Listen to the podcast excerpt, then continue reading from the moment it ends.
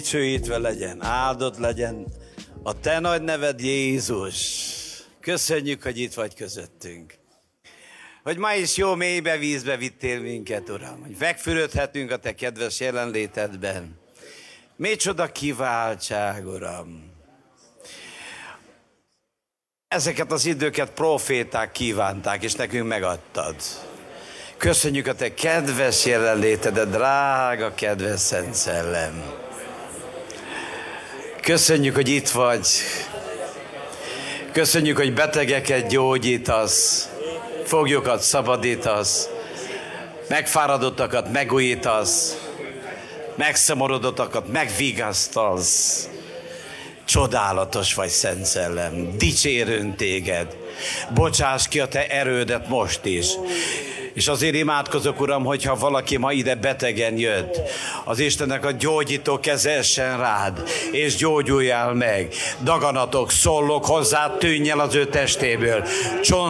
Csontok és ízületek, álljatok helyre. Magas vérnyomás, állj helyre. Cukor, állj helyre. Jézus hatalmas nevében, Jézus Krisztus tegnap, ma, és örökké ugyanaz. Doktor, professzor Jézus, légy akcióban, gyógyítsd meg a betegeket, tígy csodákat ezen a helyen, és ha interneten követ valaki most, szólunk hozzád, az Úrnak a gyógyító ereje ott érintsen meg, ott gyógyítson meg, Istennek az angyala járjon át, tegye rá a kezed, és gyógyítson meg téged. Senkit ne engedj, Uram, hogy úgy menjen haza, hogy idejött. Mert ahol az Úrnak szelleme, ott a szabadság. Ó, Uram, csodálatos! Csodálatos a te jelenléted. Nincsenek szavak, nem tudjuk kifejezni, csak annyit tudunk mondani, hogy fantasztikus vagy, Uram. Fantasztikus a te jelenléted. Köszönjük a feltámadás erejét. Köszönjük, hogy a sír üres. Köszönjük, hogy itt vagy közöttünk, hogy meglátogatsz bennünket. Jézus, dicsérünk téged! Jézus él! Jézus feltámad! A sír üres! Dicsőség az Úrnak! Jézus! Jézus! Dicsérünk téged! Hatalmas vagy! Fantasztikus vagy, Uram! Köszönjük neked! Köszönjük, Uram, hogy élsz, és lehet veled találkozni. Uram, ma úgy jöttünk, mint az asszony. Eljöttünk, hogy megérintsünk téged. És köszönjük, Uram, hogy meggyógyítasz. Mert aki csak hozzád ér, az meggyógyul. Uram, most úgy csinálunk, mint Jákob. Megfogunk, és el nem engedünk, még meg nem áldasz. Megragadjuk a te lábadat, megragadjuk a te köntösödet, megragadjuk a te kenetedet. Jézus, lépj akcióba! Jézus, gyógyítsd meg minden jelenlevőre. Szálljon az Isten csodálatos ereje. Köszönnünk neked, Szent Szellem, te tegnap, ma és örökké ugyanaz. Változhatatlan, hatalmas Isten, a mi Istenünk, és mi pedig a te gyermekeid, a kedvenceid vagyunk. Uram, óriási dolog a te jelenléted. Köszönjük neked, Szent Szellem, ezeket a csodálatos napokat. Köszönjük, hogy van egy hely, amikor lehet veled találkozni. Köszönöm, hogy tudod a címünket, és eljöttél ma ide. Dicsérünk téged, Uram. Köszöntünk, dicsérek. És az Úr Jézus nevében ma is lehullanak a Jerikó falai, lehullanak a terhek, az átkok, a gonosz beszédek, a gonosz vádak, kárhoztatások. Lementek rólunk az Úr Jézus hatalmas nevében, mert nem a sír, nem a halál dicséri az Urat, hanem aki él, mint ma én. Dicsérem az Urat, míg élek, áldom az Urat, amíg vagyok. Köszöntünk téged, Uram. Köszönjük. Dicsőség neked.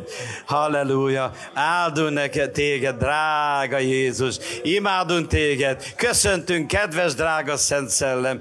Köszönjük, hogy itt vagy. És kérlek, Uram, hogyha még valaki a bokáig érőbe elakadt, Uram, lögd meg esembe, hasra, nyakig löked be. Uram, mosd meg a te népedet, fürözd meg a te keneteddel, úgy egészen, mosd át, szabadíts fel, friss kenettel, új kenettel a te népedet, az új kihívásokhoz új kenetet kérünk. Köszönjük, Uram, azt mondja te ígéd, mérték nélkül adod. Uram, mi mérték nélkül kérjük, hogy mai napon a dupla kenettel látogass meg a te népedet. Újítsd meg a te népedet, az Úrnak az ereje által, a Szent Szellem ereje. Te mondtad, Uram, hogy vegyétek, mi meg vesszük. Köszönjük, Uram, szükségünk van rád.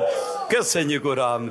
Dicsérünk, dicsérünk, dicsérünk. Látod, Uram, hogy még van két-három olyan személy ott hátul, el van szomorodva, nem érti, hogy hol van. Uram, őket külön érizd meg, ragad meg, szabadíts fel őket, gyógyíts meg őket, vedd le a fájdalmat, vedd le a gyászt, vedd le a keserűséget róluk, hogy felszabadulva, örömmel, át tudjuk venni tőled minden áldásodat, amit nekünk hoztál. Mi pedig téged dicsérünk, dicsérünk, magasztalunk, és oda vagyunk, érted, Uram.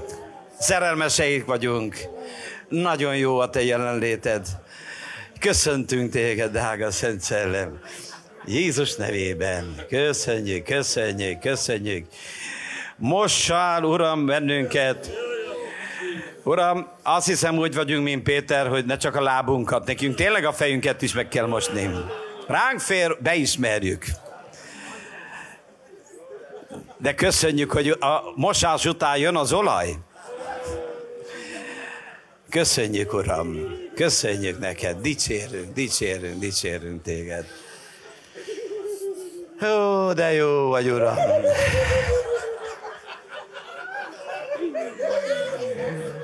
Hú, de jó a Szent Szellem. Ó, drága Uram, köszönjük a meglátogatás napjaid.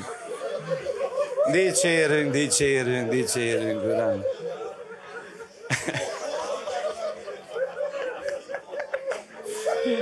Halleluja. Igaz a te beszéded, Uram, hogy megjutalmazod azokat, akik téged keresnek. Köszönöm az én testvéreimet, akik úgy döntöttek, hogy most délután ide jönnek, és nem máshova. És ezért hiszem, hogy megjutalmazol. Már, Uram, érdemes volt eljönni. Jaj, de jó vagy, Uram, dicsérünk téged, köszönjük, köszönjük, köszönjük. Tisztítsad, Uram, tisztítsad a lelkünket, testünkre, jöjjön a te természet feletti keneted. Köszönjük, Uram, hogy te csodák Istene vagy. Hiszem, hogy most is csodák történnek, mert te nem változtál meg. Uram, mi szólunk, a csoda szelleme induljon el, mert a Szent Szellem az a csodáknak a szelleme. Azért jöttél, hogy a betegek meggyógyuljanak, szabadságot hirdess a foglyoknak, és a szegényeknek örömhírt. Köszönjük, Uram, dicsőség, dicsőítünk, dicsérünk, imádunk. Uram, csodál, egyszerűen fantasztikus vagy, nagyszerű, csodálatos. Hát, Uram. Uram. Köszönjük, Uram, dicsérünk, dicsérünk. Köszönjük, Uram, hogy te Izrael dicséretei között lakozol, és köszönjük, Uram, hogy jó téged dicsérni. Hiszem, hogy a mai napon is elfogadtad a mi áldozatunkat, és feljutott a te trónusod elé. Ó, Uram, micsoda kegyelem! Köszönjük neked, Uram! Dicsérünk, dicsérünk, dicsérünk! Halleluja, halleluja, halleluja, halleluja! Halleluja, halleluja! Uram, addig most, amíg akarod. Mi egyet akarunk, hogy legyen meg a te akaratod, ahogy a mennybe, úgy a földön is. Köszönjük, Uram, köszönjük neked, hogy jót tartogatsz a számunkra. Dicsőség, dicsőség, dicsőség, dicsőség. Köszönöm, Uram, dicsőség, dicsérünk, dicsérünk téged.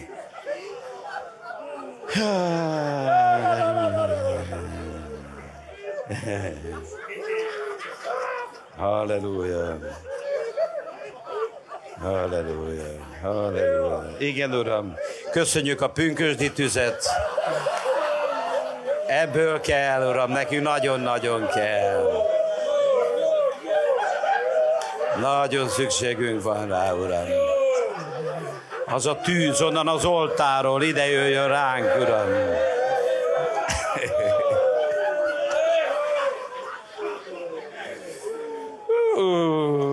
Köszönjük neked, Uram, dicsőség neked, Uram. Kapaszkodj meg, él az Úr.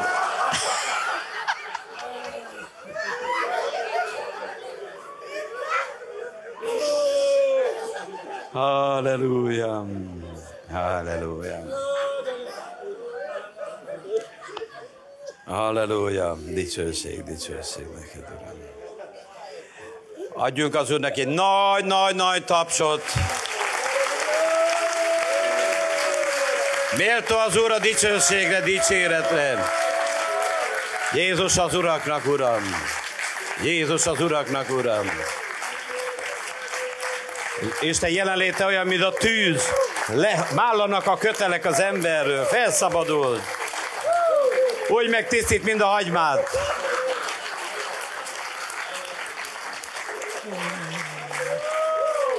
Halleluja. Nagy-nagy-nagy tapsot azoknak, akik internet előtt követtek bennünket. Nagyon értékeljük, hogy követtek bennünket, hűségesek vagytok. Köszönjük a kedves bátorít a leveleteket. És mielőtt helyet foglalnátok, kérlek, keressél 2-3 olyan szemét, akinek ma még nem köszöntél, és azt is köszöntsed. Nyugodtan elhagyhatod a helyedet, mert ez a hely jó nekünk. Ez a hely. Nyugodtan köszönjél. Ha nem ismered, kérdezd el, mondj el az élettörténetét neked.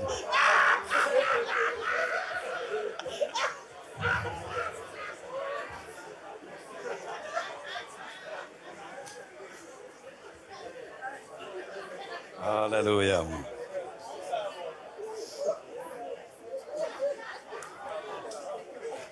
Halleluja! Halleluja, halleluja, halleluja!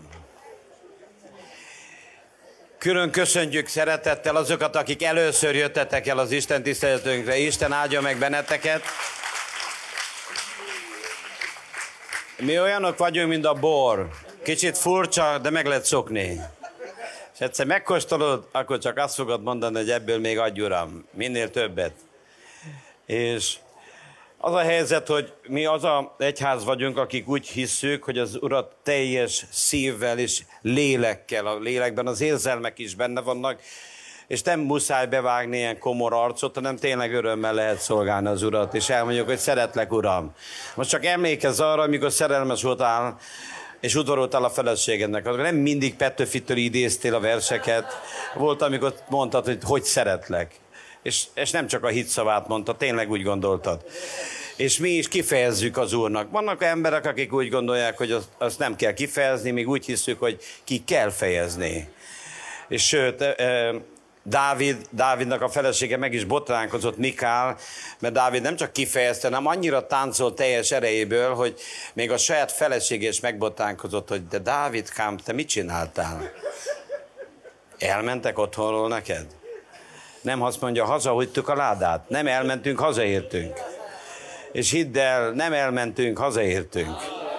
És akik átjárt a Szent Szellem, és érzem, hogy hadd mondjak csak egy jó bizonyságot. A múlt héten ugyanígy imádkoztunk, és ha emlékeztek, imádkoztunk egy emberekért. Az összejöttel után rögtön kaptam egy levelet egy olyan szemétől, aki a kórházból nézett bennünket, és le akarták vágni a lábujkáját.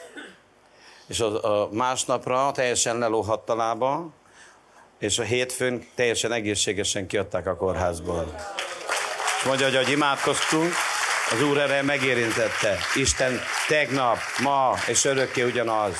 Jó az Úr. És általában addig szokott az ember kritikus tenni, még úgy általában nincs semmi baja. Na, az mit csinál? De amikor, tudjátok, mikor az embernek a családjában van baj, vagy az egészségében, akkor annyira nem érdekli, hogy ki mit csinál, egyet, hogy engem érintsen meg az Úr.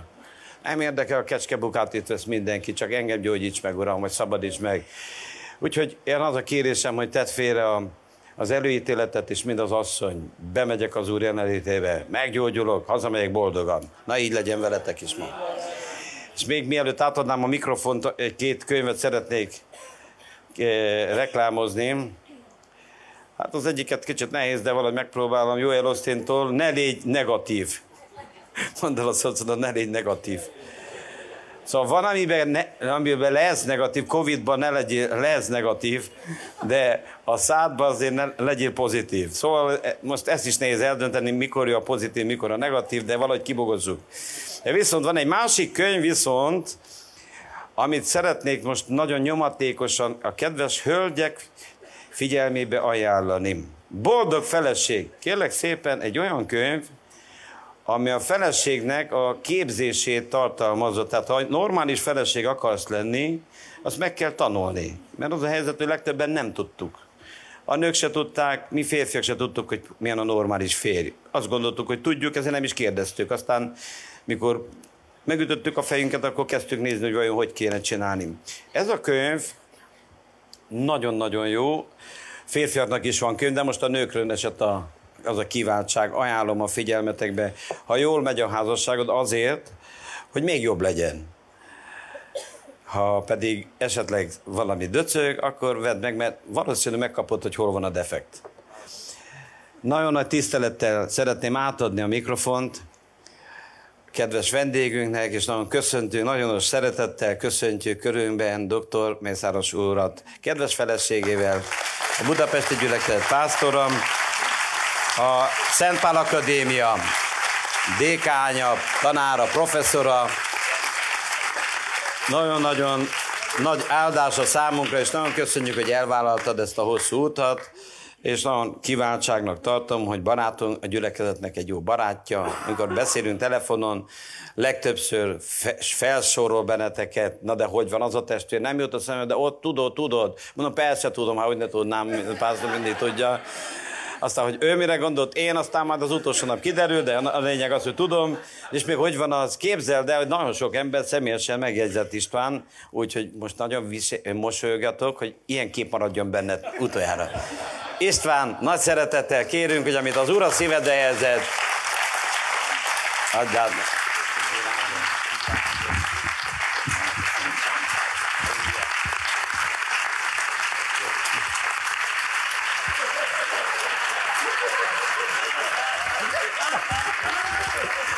Halleluja! Hát nagyon nagy szeretettel köszöntelek, kedves testvérek, benneteket. Nagyon nagy kiváltság, megtiszteltetés, hogy a kereszténység legnagyobb ünnepén, a húsvét ünnepén állhatok itt előttetek. Mindig nagy megtiszteltetés eljönni közétek. Nagyon szépen köszönöm Fodor Sándor lelkésztársamnak, pásztornak a meghívását, és külön köszöntöm minden kedves munkatársát, a Sándornak, és azokat a pásztorokat is, akik a különböző településekről jöttek ide. Természetesen köszöntöm mindannyiótokat újfent nagy-nagy tisztelettel, és külön azokat is, akik az interneten keresztül kapcsolódnak be, és szeretném átadni nektek a Híd Gyülekezete vezető lelkészének, Németh Sándor pásztornak a húsvéti jó kívánságait. A feltámadás ereje töltsön be benneteket, látogassa meg az Úr a szükségeiteket. Mert meg van írva, hogy még a nyelvükön sincs a szó, immár egészen érted azt, Uram, és látja a szívedet, az Isten a szükségeket, és töltse be, ráadásul fölöttébb, mintsem elgondolnád, és külön át szeretném adni Petrőc László országos hivatal vezetőnk jó kívánságait is, és Nagy József barátom, aki mikor meghallotta, hogy jövök ide, külön fölkért arra, hogy az ő üdvözletét is adjam át nektek. Nagyon szeret titeket, és minden magyar keresztény gyülekezetéből, minden magyar keresztények üdvözletét tolmácsolom felétek. A kereszténységnek a legnagyobb ünnepe a húsvét, mert ahogy énekeltük is, Jézus Krisztus utat tört ott, ahol út nem volt. A kereszténység az több, mint vallás. A kereszténység a halálból való feltámadásnak a birtokbavétele, az örök élet birtokbavétele, az nagybetűs élet birtokbavétele, amit Isten kitűzött célként, hogy megnyerjék azok, akik Jézus Krisztust elfogadják megváltójuknak, szabadítójuknak, gyógyítójuknak. És ezáltal a közösség által megszabaduljanak a halálnak a hatalma alól, a pokol, a mélység, az alvilág gonosz erőinek a hatalma alól. Mert tudjátok, az Isten az embert ő teremtette. Nem majomtól származunk valamiféle evolúció útján, hanem Isten teremtett minket, Isten teremtette az embert, ráadásul az ő képére és hasonlatosságára. Azaz örök életre, szabadnak és méltósággal élőnek teremtette Isten az embert. De sajnos Ádáméknak a bűnesete által elvesztettük ezt a szabadságot, és a halál hatalma alá kerültünk. De az Isten a szeretetnek az Istene. Ő nem mondott le arról, hogy akit ő örömből teremtett meg, helyreállítsa. Már az ős evangéliumot meghirdette közvetlenül a bűneset után, hogy majd eljön az asszonynak a magva, és rátapos a kígyónak a fejére. Ugye a kígyó az a sátánnak az volt a megjelenési formája, Ádám és Éva felé sok alakot föl tud venni, de egyből kihirdette Isten, hogy ezt nem hagyja annyiba. Mert gondolj bele abba, ha te szeretsz valamit, akkor ha elromlik, nem mindent megteszel, hogy helyreállítsák. Ő választhatta volna a könnyebbik megoldást, hogy Ádámot és Évát eltörli, és újra teremt embert.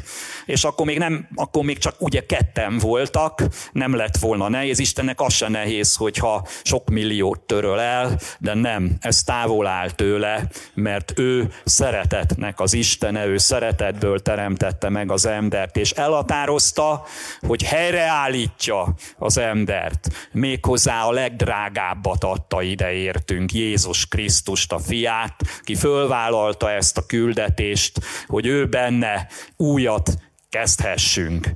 Azt mondja a Zsoltáros, hogy micsoda az ember, hogy megemlékezel róla. Az embernek fia, hogy gondod van rá, bizony kevéssel tetted kisebbé az Istennél. Dicsőséggel és tisztességgel, a eredeti héber szó az a méltóságot is jelenti, koronáztad meg őt. Úrrá tetted a kezeid munkáin, mindent a lábai alá vetettél. Erre rendelte Isten az embert. Szeretetből formált meg, hogy az ő oldalán, ő vele, az ő társaságába, a földnek a kormányzásába részt vegyünk. Ez volt Ádám és Éva küldetése, hogy őrizze és művelje a kertet, az édeni állapotot, amire azt mondta Isten, hogy igen, jó. De ebből kiestünk mi, ősapánk és ősanyánk bűne miatt, és fordítottá vált a helyzet, nem a mi lábunk alá volt vetve minden, hanem mi kerültünk az ördögnek a lábai alá. Ő taposott rajtunk a halál, a pokol, a mélység, alvilág gonosz erőivel, tehát a degeneráció útjára csúszott le az ember. De ezt nem hagyta annyiba Isten, mert ez a Zsoltár is Szentlélek által Krisztusról szól, ez egy messiási Zsoltár, amit idéztem, ő kevesebbé lett az Istennél, kiürítette magát, fölvette, bebújt a mi mezünkbe. Ugye, fölvette az emberi testet, hogy amit az ember elrontott, azt ő az emberiség képviselőjeként állítsa helyre. Ő a mi képviselőnk, aki most fönnül a mennybe, az Atya jobbján, és közben jár értünk. És tudjátok, a képviselőnek az eljárása az ügyfeleit jogosítja és kötelezi, mint ugye ez van a jogvilágában is. Isten kirendelte számunkra az ő fiát, hogy az ő képviseletünkbe eljárva megszabadítson bennünket a halál és a pokol kötelei közül, és ezt ünnepeljük húsvétkor, és ez a Zsoltár, amit idéztem, ez szól a krisztusi emberről, akik újjászületnek Krisztusban, és visszakerülnek abba a helyzetbe, abba a státuszba, amit az Isten igen jónak mond. Tehát erről ő soha nem mondott le, és ezt Krisztusban tette lehetővé. És ezért ennek a nyitánya a húsvét, mert húsvétkor történt meg az az áldozathozatal, amivel a mi képviseletünkben eljáró Jézus Krisztus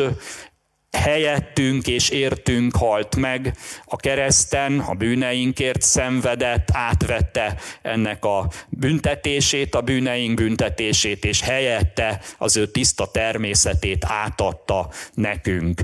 És ő föltámadt utána a halálból, és döntő győzelmet aratott a halál és a pokol erői fölött. Ahogy délelőtt is mondtam, az oroszlán barlangjába hatolt be a sátánnak, a halál és a pokol birodalmába, és ott verte szét az ő erejét, onnan jött vissza a feltámadás által, és nyitott utat onnét ki, ahol még nem volt út nyitva, és ez az út ma is nyitva áll mindenki részére, aki a názáreti Jézus Krisztusba szövetségre lép, és az ő engesztelő és helyettesítő áldozatát elfogadja.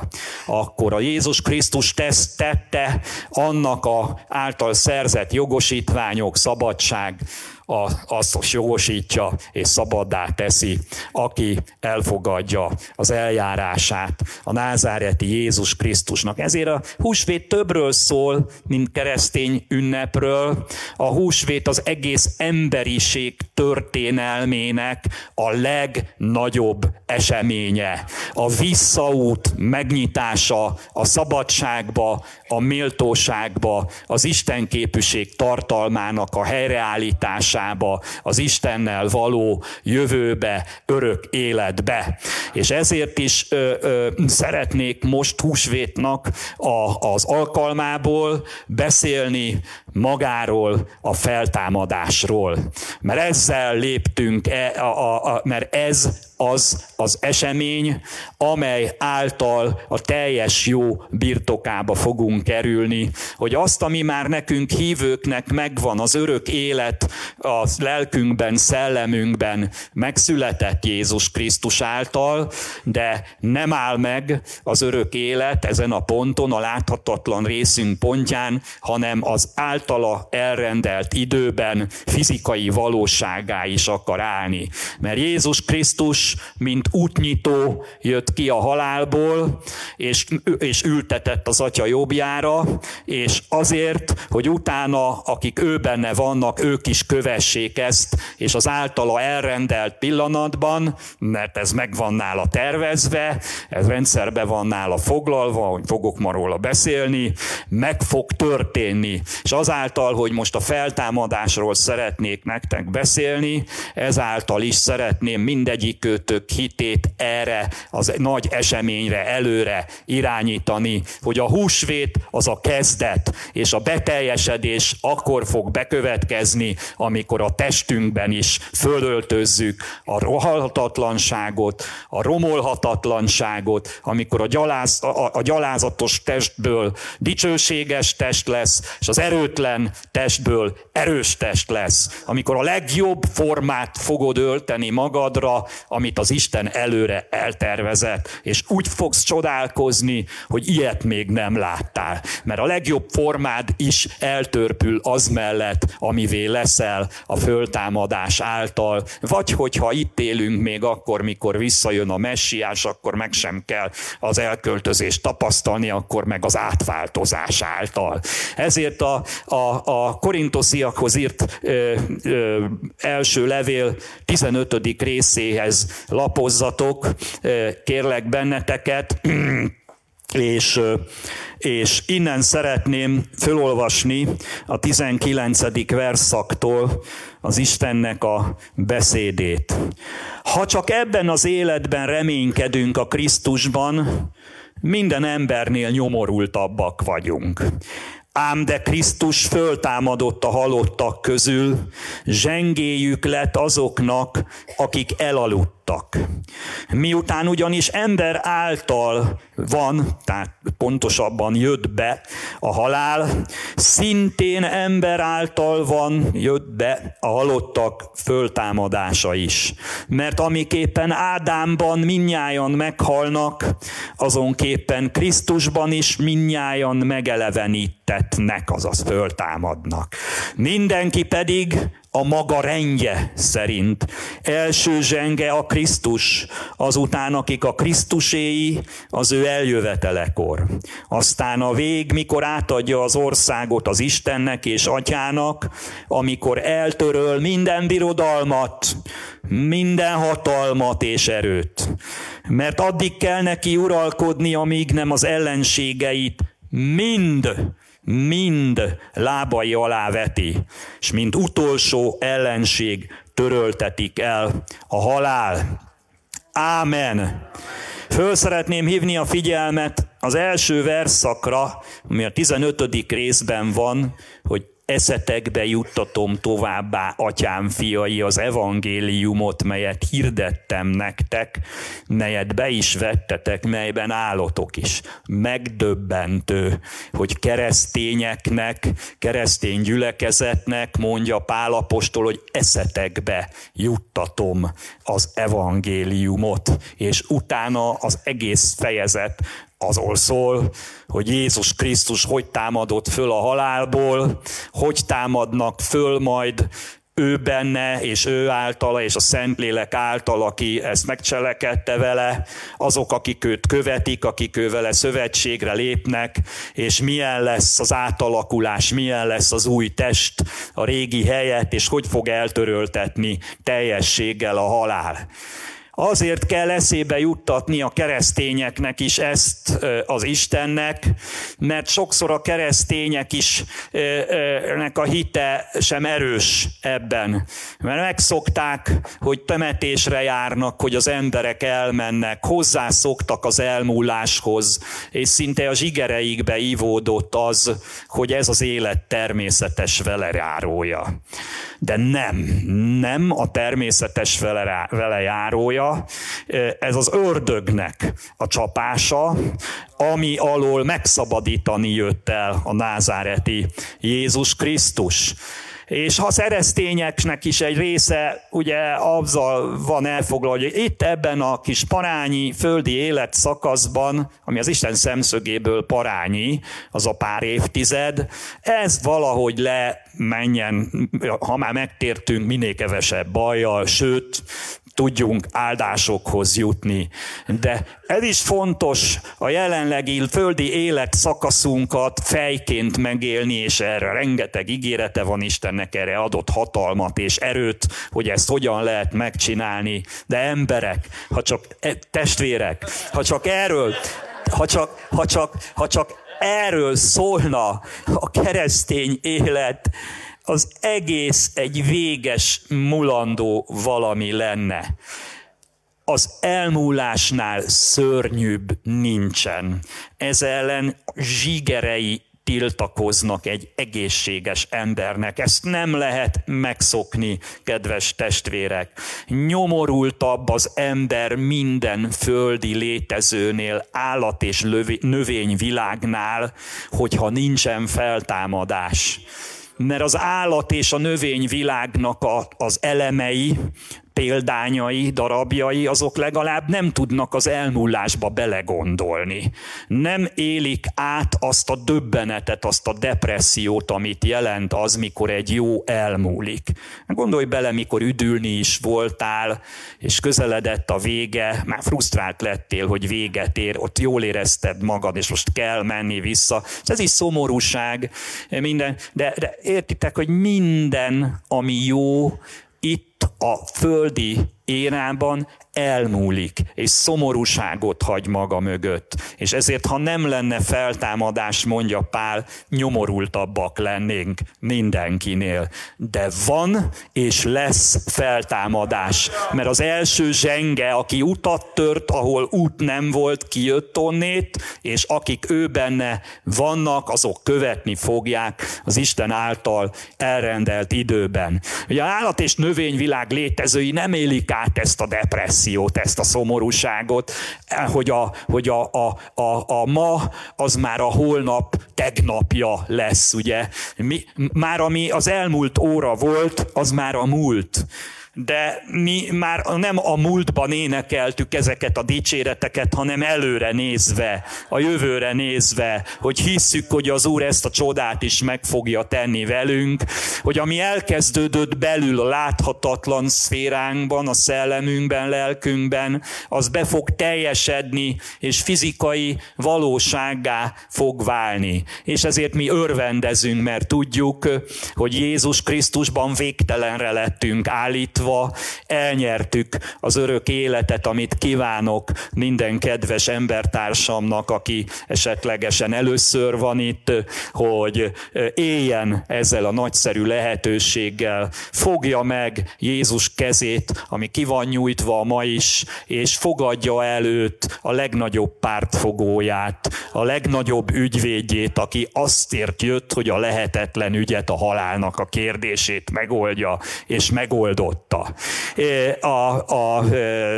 Tehát az evangélium és az keresztény reménységnek a lényege az az, hogy kijönni a halál hatalma alól, és örökké élni Isten oldalán, vele való közösségbe, vele való szövetségbe. És éppen ezért szeretnék most a halál eredetéről, nem ünneprontásként, csak azért beszélni, hogy tudatosítsam, hogy nem természetes velejárója az emberi életnek a halál. Ugye, ahogy itt olvastam, hogy ember által jött be a halál, és szintén ember által itt az előző, az Ádám és az Évára utal, utána mondja a 21. verszakban, hogy szintén ember által van a halottak föltámadása is, ez pedig az emberré lett Jézus Krisztusra vonatkozik.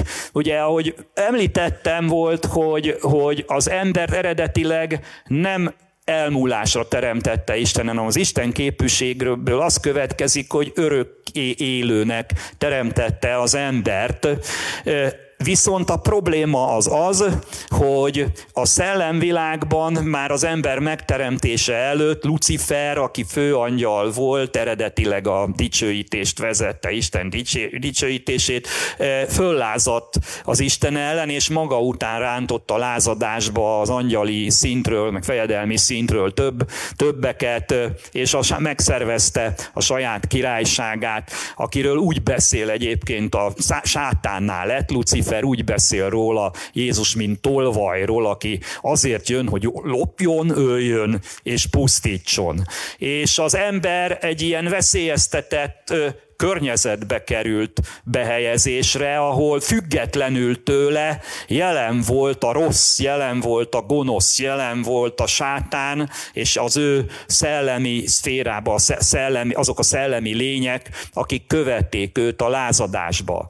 És amikor Éva és Ádám az ő cselvetésüknek lett a következménye, mármint az áldozata, bűnbe esett, ennek a következményeként jött be a halál az ember életében.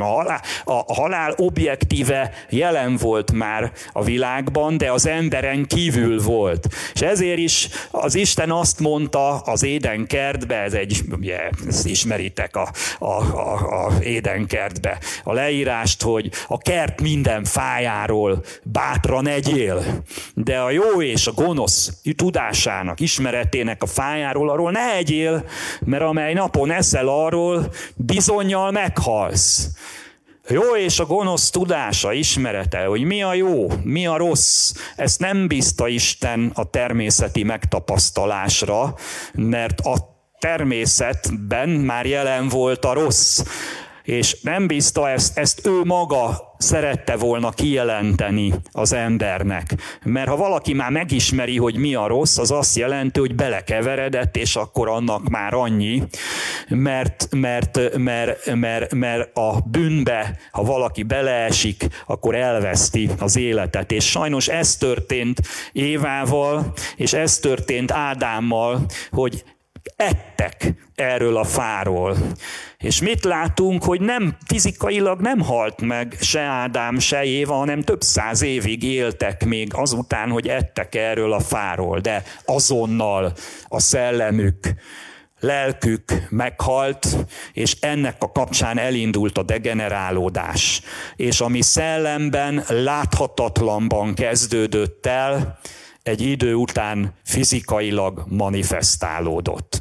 A fizikai elköltözésbe, halálba. Tehát mindig belül szellemben kezdődnek a dolgok, és kívül fizikai valóságban végződnek. Ezt meg kell érteni, hogy az ember lényege, mert az Isten teremtett meg bennünket, a szellemünk, ami az Istentől jött ki, ő lehelte belénk a szellemünket. És van lelkünk, és testben lakozunk, de a szellem hordozza az életet. Tehát ezért is mondja Dávid egy helyütt, hogy örül az én szívem, örvendez az én lelkem, és a testem is biztonságban nyugszik, mert ami belül van, az sugárzik ki a külsőre. És a fordítottja is igaz, ha az ember szomorú, depressziós belül, akkor a lelke is szomorú lesz, és egy idő után belebetegszik az egészbe. Erről mondják az, hogy pszichoszomatikus, ugye, megbetegedés. Sok betegségnek az oka az, hogy a szív ből a letargia árad ki, és egy idő után a testet hatalmába keríti. Nem minden betegség oka ez természetesen, de ilyen is van. Tehát arra szeretném fölhívni a figyelmet, hogy a halál nem volt törvényszerű része az Isten által teremtett ember életének, kívül volt, tőle független objektív valóság volt, de a hatalmába került az ember a bűn miatt. Mert a bűn elválaszt Istentől, kiszolgáltat a tolvajnak. Ezért is mondja az ige, hogy a bűn zsoldja, tehát ami fizetsége a halál. Másút mondja, hogy a halál a bűnnek a fullánkja. Az azt jelenti, elköveti az embert, a fullánkon keresztül belemegy a méreg, és egy idő után belehal az ember a bűnbe. És ez azóta is így van, ezért is az Istennek a beszédének a megtartása, amit ha megtartottak volna Ádám és Éva, az Isten beszédét követték volna, az megőrizte volna őket a haláltól. Azt mondja Péter apostol Jézus Krisztusnak, hogy az örök élet beszéde van te nálad. Jákob azt mondja az Isten igéjéről, törvényeiről, hogy azok a szabadság tökéletes törvényei. Nem arra vannak, hogy vegzáljanak téged, hogy ezt megtiltom, azt megtiltom, mit ne csinálj, ebből áll a kereszténység. Ez nem így van. Ez az ördögnek a propagandája. Az ördög jött azzal, hogy azt mondta, csak ugyanazt mondta Isten, hogy a kert egyik fájáról se egyetek. Ugye azt mondta pedig Isten, hogy a kert minden fájáról bátran egyetek, kivéve erről. És az ördög kezdettől fogva zsarnoknak állította be Isten. Miért? Mert el akarta szakítani az embert tőle, hogy az ő uralma alá kerüljön, és a halálba küldje be, meg a pokolba az embert. És tudni kell, hogy az Isten, aki teremtő, ha te valamit készítesz, egy szerszámot, vagy gépet, vagy mi, akkor adsz hozzá használati utasítást, hogy hogyan kell használni, és akkor működik, hogyha úgy használod. Hát az élet is attól működik, ha úgy használjuk, ahogy az Isten teremtette, mert ő teremtette az életet. És amikor az Isten azt mondja valamiről, hogy rossz, akkor nem korlátozni kíván bennünket a szabadságban, hanem épp a szabadságunkat akarja megőrizni, hogy feneketlen zuhanásba ne kezdjünk el, mert ő tudja, hol vannak a hasadékok, hol vannak azok a rejtett árkok, ami fölé, ha te odamész, azt hiszed, hogy van fölötte átjárás, de kiderül, hogy nincs, hanem elkezd belezuhanni az ember. Hát ezért is a szabadság tökéletes törvénye, az Isten törvénye. Ne felejtsd el, hogy mikor hirdette ki a törvényt, amikor kihozta a népét fogságból, Egyiptomból. Amikor megszabadította, utána a Sinai hegyen kihirdette a törvényt. Mi a törvény bevezetője, preambuluma, hogy én vagyok az Úr, a te Istened, ki megszabadítottalak téged Egyiptomból, a szolgaság házából. És utána jön, hogy mit ne tegyen az ember. Egy törvénynek a preambuluma az meghatározza a törvénynek a célját. Először megszabadította őket, és utána, hogy ne essenek újra rabszolgaságba, kihirdette, hogy mit kell ehhez csinálni. Ez csodálatos dolog, ez is azt mutatja, hogy ő a szabadságnak az istene, mert szabadságra teremtett bennünket, Isten képűség, ebbe benne van. És attól vagyunk mi erkölcsi lények, hogy dönthetünk mindig, eszünk-e arról a tiltott fának a gyümölcséből, vagy nem eszünk. Isten nem kerítette körül szöges dróttal ezt a fát, nem őriztette karhatalommal, hanem ránk bízta a szabadságot. Minden nap dönthetünk, de mi a jó mellett döntsünk. Rossz az, amit az Isten rossznak mond, jó pedig az, amit ő jónak mond. Egy kicsit pont nagyobb kitérő volt ez, csak ugye sokan vádolják ma keresztényeket, meg az Isten zsarnoksággal, kötelékek, minden. Fejedelmek is arról tanácskoznak, hogy vessék le kötelékeket magukról, ami még megmaradt, a nemek határait, hogy töröljék el, meg mindenféle, a természet rendjét is, amit az Isten határozott meg, hogy forgassák föl, de nem, tehát az Isten éppen megőrizni akar minket. És figyeljetek ide, a fordítottja is ugyanígy kezdődik, láthatatlanban kezdődik az örök élet fordítottja, mert ahogy mondtam, Jézus Krisztus emberré lett, és emberként magára vette a bűneinket, magára vette a vétkeinket, amelynek a következménye a halál, ezeket mi tőlünk átvette, kifizette az árat, a büntetést a bűneinkért, és ez által, hogyha mi ezt elfogadjuk, hogy ez helyettünk történt meg, és átvesszük ilyen módon az engesztelő és helyettesítő áldozata által, tehát őt elfogadjuk, akkor belül megszületik az örök élet. Nem érezzük ezt a fizikai testünkben rögtön, mert amíg Jézus vissza nem jön, addig a Istennek a beosztása szerint addig van elköltözés, de ha befogadtuk, ez ugyanolyan valóságos módon fizikailag is meg fog testesülni, mint az ellenkezője, a halál megtestesült, és ezért is Jézus Krisztuson keresztül jön be a fordítottja annak, mint ami bejött Ádámon és Éván keresztül. Jézus Krisztusban egy ok-okozati láncolat került fölszámolásra, megtörésre. Ugye a halálnál az ok a bűn, az okozat, a következmény a halál. Jézus pedig eljött, mint aki nem volt bűnös, mert az Isten fia volt, nem követett el bűnt, de átvette a mi bűneinket magára, ezért elvette a minket sújtó halál okát. És bűnhődött, kivégezték, a halál állapotába került bele, meghalt helyettünk, a pokolig ment le helyettünk, tehát az okozatot is átvette tőlünk Jézus, tehát az okot is, meg az okozatot is, és helyette pedig azt, ami neki volt, letette nekünk, egy személyazonosság cserét kínált föl, hogy azt a tiszta, romolhatatlan életet, bűnmentes életet, ami ő élt, azt meg átadta nekünk, hogyha mi elfogadjuk, akkor megszűnik az oka a halálnak az életünkbe, és a következménye az ő tiszta életének, tiszta természetének, meg az örök élet lesz. Ezt nagyon fontos tudatosítani, hogy itt egy ilyen helycsere történt. Egy bűnözőknek, mint mi voltunk, helyünkre állt az ítéletre Jézus, és ő átadta az ő személy, az ő fedhetetlenségi igazolását, ami által kiszabadultunk a halál börtönéből. Megszűnt a jogcíme a halálnak az életünkbe. Ámen. És ez nagyon fontos mindig alapként tudatosítani, mert ez az, amit tagad, az, amit látunk, mert úgy tűnik első látszatra, hogy a temető a vége az ember életének, de pont az a csodálatos a kereszténységben, és ezért nem vallásról van szó, hanem többről van szó. A halálból való felkelésről van szó.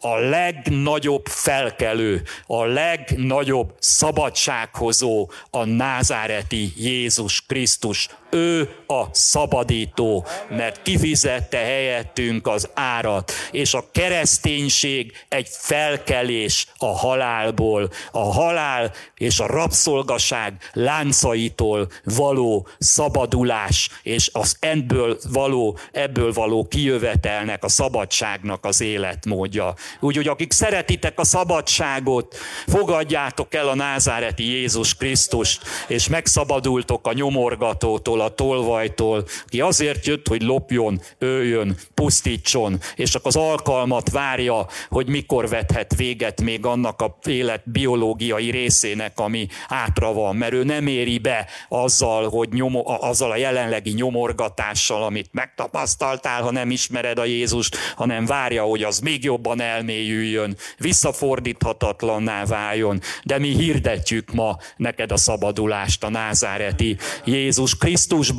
Tehát ő általa jött be a szabadság a halálból. És van egy isteni elv itt, ugye az egyenértékűség elve, hogy életet életért. Életet életért, ez van a Tórában is benne, a Mózes 3. könyvébe, hogy a vér a benne lévő élet által szerez engesztelést. Amit úgy mond a zsidókhoz írt levél, Pál apostol úgy idéz, hogy vérontás nélkül nincsen bűnbocsánat.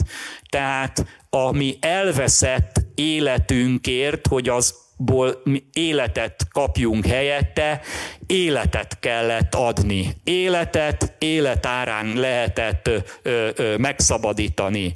És ezért Jézus Krisztus tette le az életét. Ámen, hogy mi megszabaduljunk. És nagyon fontos volt az izraelita rendtartásban, áldozati rendtartásban, hogy az áldozatnak, annak tökéletesnek, hibátlannak kellett lennie. Ugye a bárány hibátlan kellett, hogy legyen. Akkor felelt meg az áldozati célnak.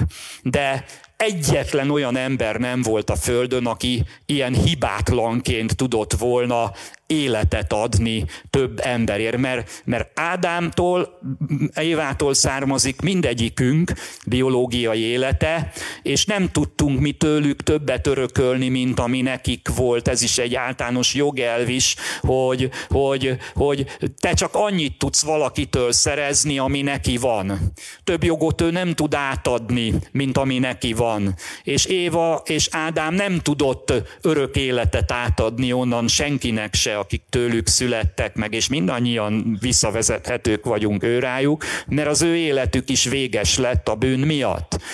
És ezért kellett kívülről megoldást keresni, egy hibátlan áldozati bárányt fölajánlani az emberiségnek, aki tényleg tud örök életet adni. Mert egyébként bármelyik ember, még az emberi szinten a leghibátlanabb is, ha egy bűnt nem követett volna el, az akkor is meghalt volna a véges élete miatt, amit örökölt Ádámtól és Évától. Tehát nem lett volna igazi egyenértékűség benne az áldozatba, véges életen nem lehetett volna végtelen életet, örök életet megszerezni. És ezért is emberré kellett lennie az Isten fiának, a názáreti Jézus Krisztusnak, mert ő a húsvéti bárányunk, ő a bűnbak, aki magára vette a bűneinket, vétkeinket, és ő hibátlan bűnbak, hibátlan áldozati bárányként áldozta, értünk föl az életét. Egyébként a húsvét, a keresztény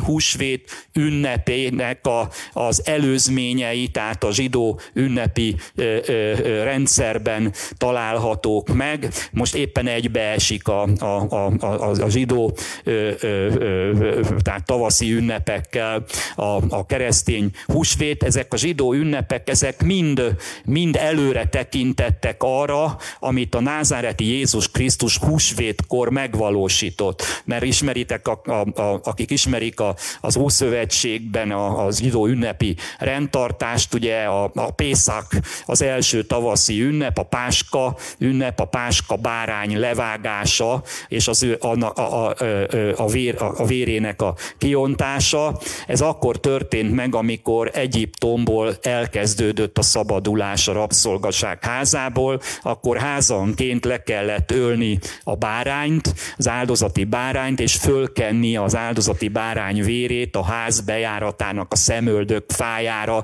és akkor a gyilkos öldöklő angyal, aki kijött azon az éjszakán, az, ahol meglátta a vért, azt a házat kikerülte. Tehát ezért is, és onnantól fogva is mindig a Páska bárány levágása, a Páska ünnep, tehát erről emlékeznek meg, a szabadulásnak ez volt a kulcsa, a rabszolgaságból a szabadságba való kijövetel kulcsa, ez a vérontás volt. Ezt az ünnepet követi rögtön, mert egybe olvad a három izraelita tavaszi ünnep, ezt az ünnepet követi a kovásztalan kenyereknek az ünnepe, ugye, ami meg előre mutat arra, hogy a názáreti Jézus Krisztus bűnmentes volt, kovásztalan volt, bekerült a halálba, de ott sem látott a teste rothadást, a harmadik napon föltámadott onnan a kovásztalansága, bűntelensége miatt, és bezárja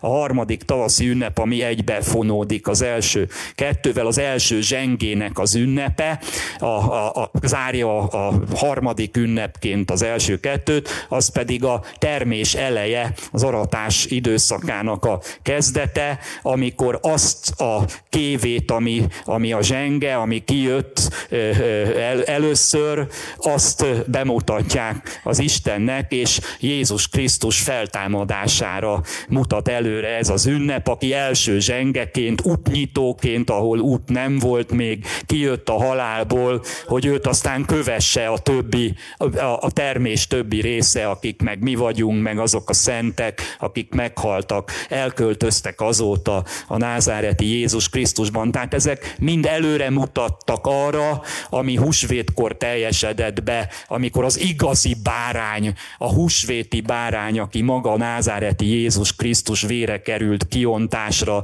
és egyszer és mindenkorra biztosítja az ő bele közösségbe lévőknek, ő benne hívőknek az érinthetetlenségét, a pokol, a mélység, az alvilág gonosz erőitől, hogyha mi kitartunk a közösség mellett, mert nyilván el lehet újra veszteni, ha újra eszik az ember a tiltott gyümölcsből, megismeri úgymond a rosszat, azaz elköveti a rosszat. De addig, amíg tart a kegyelem esztendeje, addig ebből ki lehet jönni, meg lehet bánni a bűnöket, mindaddig, ameddig be nem záródik a bárkának az ajtaja. Na most a nagyon fontos dolog, ami itt a 15. részből nem olvastam föl, de most lapozzunk oda az 51.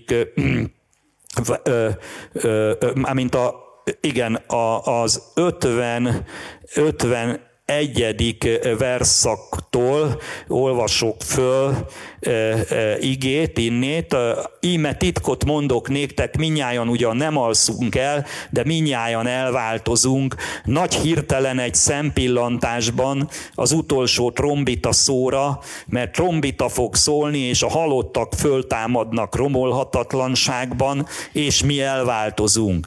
Mert szükség, hogy ez a romlandó test romolhatatlanságot öltsön magára, és a halandó test halhatatlanságot öltsön magára, mikor pedig ez a romlandó test romolhatatlanságba öltözik, és a halandó halhatatlanságba öltözik, akkor beteljesül az amaz ige, mely megvan írva, elnyeletett a halál diadalra. Halál, hol a te fullánkod, pokol, hol a te diadalmad. Ámen. Efelé megyünk, kedves testvérek, efelé nyitott utat a húsvét, ami amikor az első zsengeként a názáreti Jézus visszajött onnét, ahonnan kitörési út nem volt, ahol akit mi követve szintén el fogjuk nyerni a halhatatlan testet, tehát fizikailag is a halhatatlan és romolhatatlan testet fogunk birtokba venni, amikor eljön ennek az ideje, amire majd vissza fogok még térni, de most amit itt én ki szeretnék hangsúlyozni, a 53. versszak bevezetése, hogy szükség, hogy ez a romlandó test romolhatatlanságot öltsön magára, kötelezettségként írta elő Isten a feltámadást. Tehát én azt szeretném mondani ennek alapján, hogy kérdetem, hogy kötelező, hogy feltámadjál, hogyha előbb megyünk el, feltámadjunk, mint Jézus visszajön. Érted? Kötelező. Halleluja, kötelezővé tette Isten a részedre. Így nézzél a jövőre. Hát egy Bibliában még egy pont meg egy vesző sincsen úgy benne, hogy ne legyen értelme, valamilyen értelme, de képzeld el, amikor azt mondja valamiről az Isten igéje, hogy szükség, nem választási kérdés ez, opcionális kérdés, meg nem egy eseti, alkalomszerű dologról van szó, hogyha éppen úgy hozza a helyzet, akkor föl fogsz támadnia. Éppen olyan kedve van az Istennek, vagy a történelmi körülmények lehetővé teszik. Szükség! Ámen! Kötelezettséget vállalt erre Isten. A legnagyobb, az első szülöttje nyitotta ebben az utat meg, hogy kövessük ebben őt, mert a krisztusi ember attól krisztusi, hogy ugyanaz fog történni vele, követi a názáreti Jézus Krisztust. Dicsőség az Úrnak, és azt is föl szeretném arra a figyelmet hívni, hogy ez nem valami újszövetségi találmány a feltámadás, mert az ószövetségi hitben is benne volt ez, és éppen ezért az Ézsaiás könyvének a 26.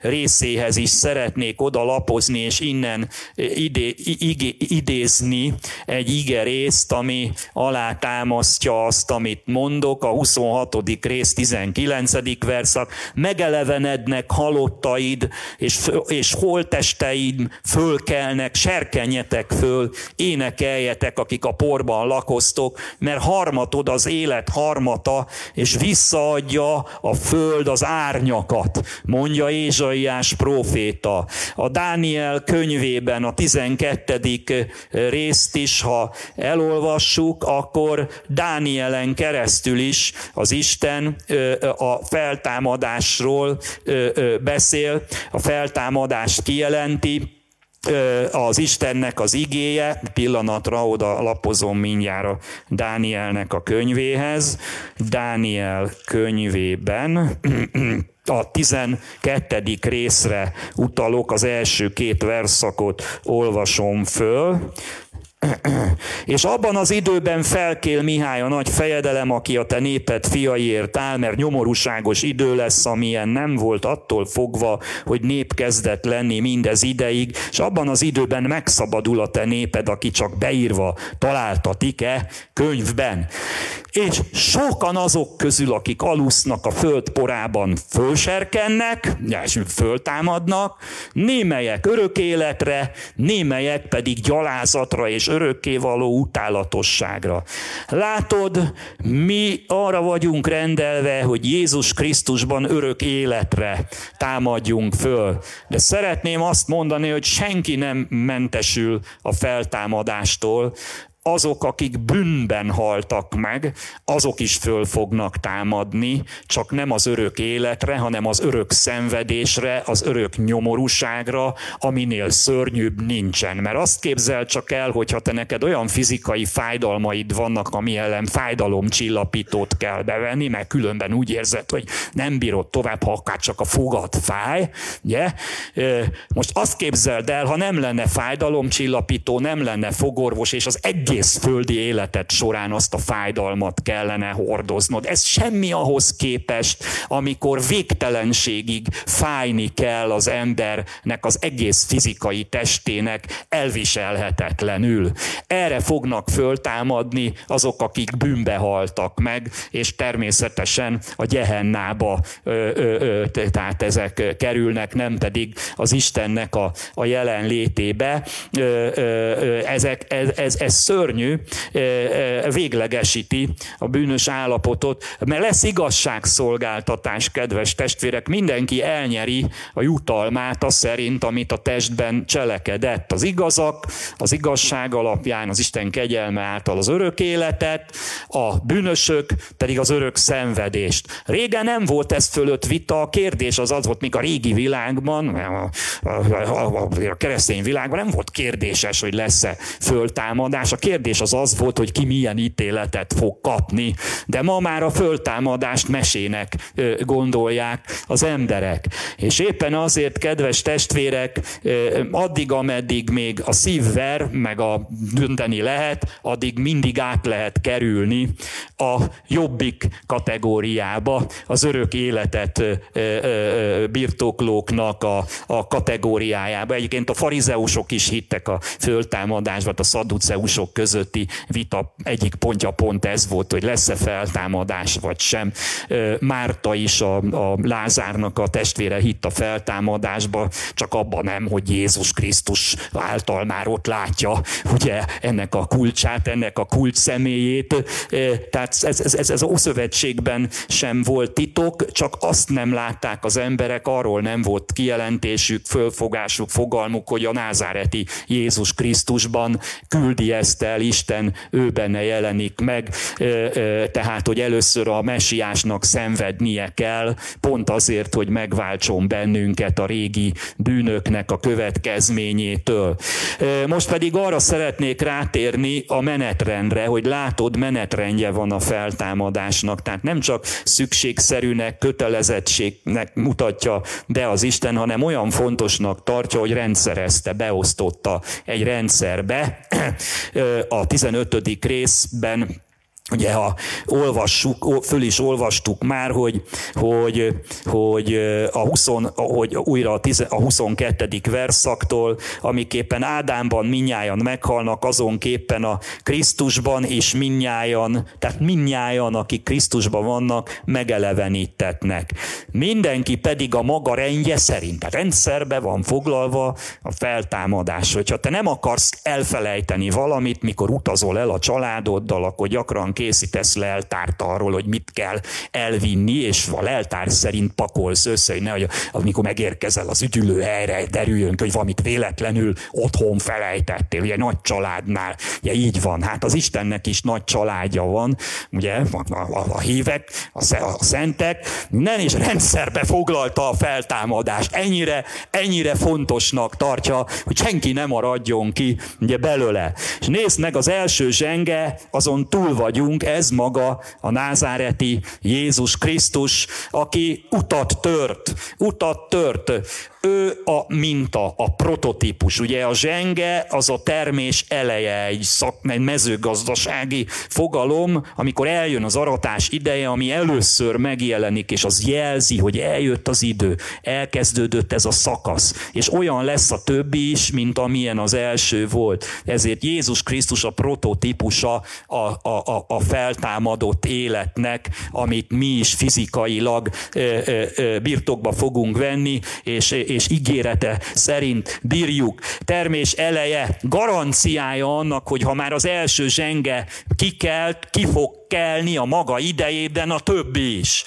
Ugye, hogy más, tudod, hogy az egyház az a Krisztusnak a teste, a fő, a feje, az már fönt van, és az időben, az általa rendelt időben a többi része, nyaka, válla, lába, karja, ujja, kisujja, nagyujja, minden fogja követni. Halleluja! Az lesz a nagy egyesülés a fejjel, aki már fölment, és maga után rántja majd a test többi részét is. És egy minőséget is jelent az első zsenge, hogy ugyanolyan minőségű lesz a többi, mint amilyen az első. És itt azt látni kell, hogy a feltámadott Jézusnak a teste, az már más test volt, mint azoknak a teste, akiket korábban föltámasztottak a proféták, Illés, meg Elizeus, vagy akár Jézus a naini ifjút például föltámasztotta. Azokat vagy Lázárt, ezeket föltámasztotta, de azok nem nyertek utána halhatatlan testet, újra meghaltak, amikor eljött az idő.